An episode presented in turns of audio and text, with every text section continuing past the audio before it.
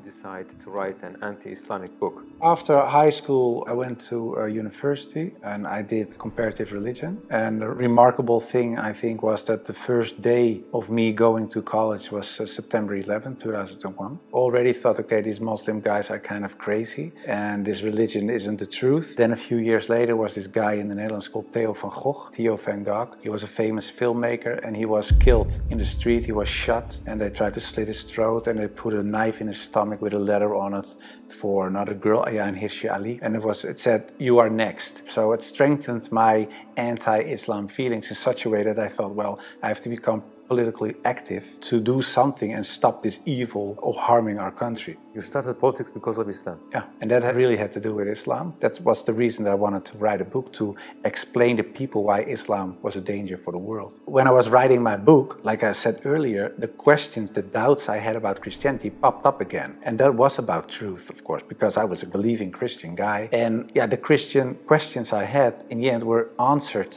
in an Islamic way. Because, of course, when I started writing the book, a lot of people think that it was a political book, but it wasn't so much a political book, it was a religious book, because I wanted to show people why Islam was a danger as a religion, and I wrote it from a Christian perspective. So in the beginning I made a comparison between the Christian concept of God and the Islamic concept, so I started comparing it. But because I had these doubts about the Trinity and I saw Tawhid, the oneness of God in Islam, I thought, yeah, it sounds a little bit more logical. And then I thought to myself, well, I reread the Bible to refresh myself and say, okay, why isn't the concept of Islam, the Tawhid concept, isn't the Christian concept? But when I was reading the Old Testament and I saw what the Old Testament prophets said, it was one God, one God, one God. And then I thought, okay, I'll look only at the words of Jesus Christ in the New Testament. And then there's this story in the New Testament that where a guy comes to Jesus and he asks him, what is the most important thing in life? How can I gain paradise? And he said, there are two things. He says, hear, O Israel, hear your God is one. Treat your neighbor as you want to be treated yourself. So I thought, well, even Jesus Christ says, hear, O Israel, your God is one. So I thought, well, this whole Muslim concept of God sounds more logical, and it's the same concept that I find in the Old and the New Testament. And I know Christianity as a religion teaches something else, but it isn't the concept of God that I find in the Bible. So after weeks and weeks of study,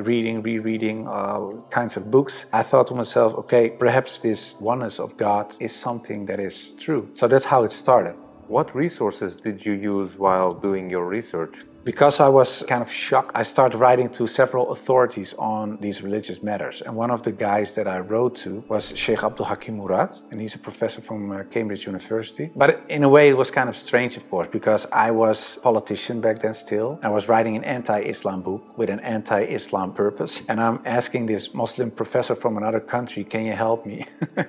So I told him, I'm writing a book. I have a lot of questions. So I was very plain. Why I thought, why is Islam promoting terrorism? Why is anti-woman? Why is anti-Christian? Anti-whatever. After, I think, 6 weeks, he sent me a very extensive email. And he started explaining, directly answered a lot of my questions. But he also told me, you have to read this article, read this book, read that book, ask this person. And so he was very extensive in his way of explaining. But in the end, after I read all these books and articles and made a comparison between prophets from the Old Testament with Muhammad, peace and blessings be upon him, I had no arguments anymore to say they are prophets and he is not. And I thought to myself, well, if I accept Moses on these grounds and I cannot accept the prophet, then there is something else. So I thought, why don't I think he is a prophet? And I thought, oh, perhaps because he had many wives. But then again, when you look at Solomon or you look at King David, Abraham, there are a lot of people in the Old Testament that had more wives. And when you look at even outside of the religious books, culturally in Europe, in Africa, Asia, everywhere, there were men with several wives for several reasons. So I thought to myself, well, that cannot be a reason either. So one by one, all these reasons fell. And then in the end, I thought, well, I have to say all of them are not prophets. But I didn't believe that, because I thought, well, the things they did, they said, the miracles that happened, etc., they were confirmed in what they said and what they did. So they are. And then I said, well, then I have to accept that Prophet Muhammad perhaps is is a prophet too. So I was doubting it. So first I thought, well, it's the most evil person I know because of the history. Then I said, well, perhaps it's not that evil, but he's not a prophet. And in the end, I started doubting, perhaps he is a prophet. Yeah, that took, of course, me reading a lot of books again. And the one thing that I think was very wise of Abdul Hakim Murad to say was, he said, well, the books you read about with the anti-Islam arguments are written by non-Muslims. He said, if you want to know more about Christianity, you don't read books from atheists. You start reading the books from the Christians. Why do they believe this? What are the arguments? So he said, you have to do the same with Islam. So start reading Islamic books from Islamic teachers, from Islamic scholars, etc. And then you can see, if you compare the books on the same topic of people who are Muslim and wrote those books and non-Muslim, you can see where they took the wrong turn, where they translated words in the wrong way, sometimes perhaps even not on purpose, but just because they didn't know, where things are added, where things left out of it. So, and in the end, you see there is this other religion almost created because of all these things. And that's what I did, and that's what I also did with The Life of the Prophet, because I read a book from Martin Lings, The Life of the Prophet, based on the earliest source of Muhammad. And it was written, of course, by a convert. And his way of reasoning, his way of telling, his way of writing appealed to me because it's culturally the same thing. How do I approach a certain topic, etc. And it was the first time that I saw him, not so much as a warlord, because that's the picture I had in my mind, but I saw him as a father, and I saw him as a friend and a teacher, and so much more. And so, yeah, I saw the person and his character, and I said, well, I can say a lot, but I cannot say that this is not a good man. So his character persuaded me to read more and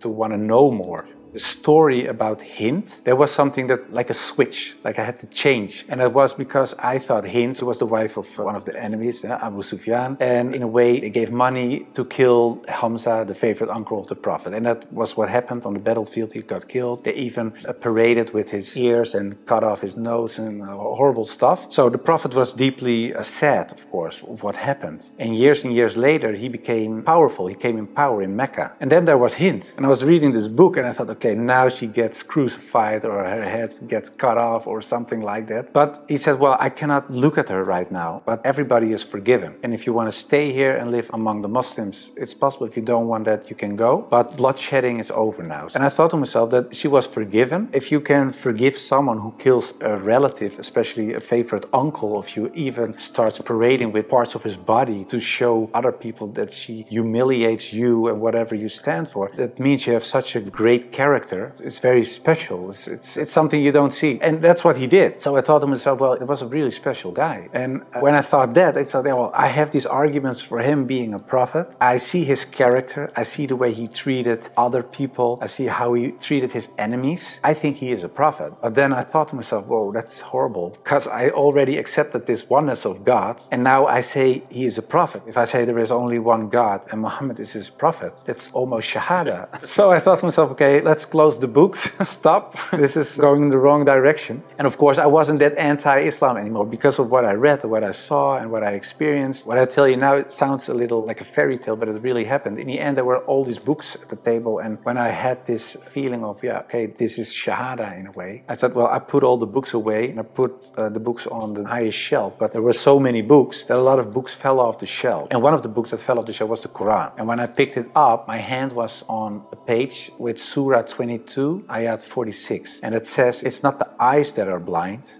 but the hearts. And I thought to myself, that really is my problem, because it wasn't the eyes. I really could see what I written down myself. Nobody forced me to write this book. Nobody said you have to write this or that. I started writing myself and I could see it with my own eyes, but I still couldn't accept the fact that I said he is a prophet, there is this one God. I just couldn't. So it wasn't my eyes that were blind, but it was really my heart. I couldn't accept it. I think my nafs or whatever, my ego, I couldn't accept it. And I said, well, God, I don't care if it's the God from the Bible or the Quran, give me a sign or something so that I 100% sure know this is the way. And I went to bed, but when I woke up, I felt very secure in myself. I really felt very secure. I've never been more secure about anything else. The whole anxiety or the whole doubting issue, it disappeared like snow for the sun. And I thought to myself, well, I think I'm a Muslim. Well, and then of course I had to tell other people. What was the reaction of the people around you when you became Muslim? Most of them were very negative, of course. For a lot of people, especially some uncles and aunts, it was kind of a shock. They heard it when it was on the news. I told my mother and my mother started crying. And my wife was pretty open. Yeah, she was very cool about it. How did you feel when you made your first Salah? It's of course a beautiful moment, but very strange as well. Because as a Christian, you're not used to pray like that. You pray with your hands together and perhaps on your knees in front of your bed or something. But I think it's very beautiful that you really prostrate. So you really bow down in the deepest way for your Lord. So that's a very humbling, beautiful thing, I think. And that, yeah, it made me feel very happy.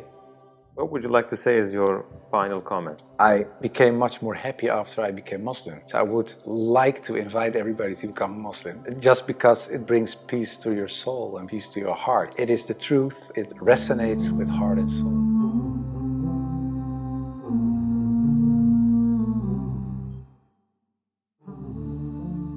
Do you ever get worried that your child may click on the wrong video online? Do you wish there was a safe channel for your peace of mind?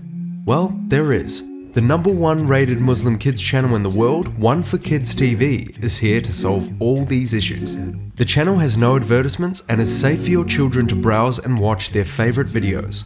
With a wide selection of cartoons, songs, educational videos, and much more, your children will not only stay entertained, but also learn so much about their deen. You can listen to songs while your device is switched off and you can download videos to watch them offline. One for Kids TV is 100% run and owned by Muslims, which means the small amount you pay for your subscription is a continuous charity for you, as all the funds raised go towards the production of new cartoons and educational films for your children. The One for Kids TV app is now available on Apple devices, Apple TV, Android devices, Android TV, Amazon Fire TV, and Roku, so you can watch on most devices and smart TVs. Download now for a free 14-day trial.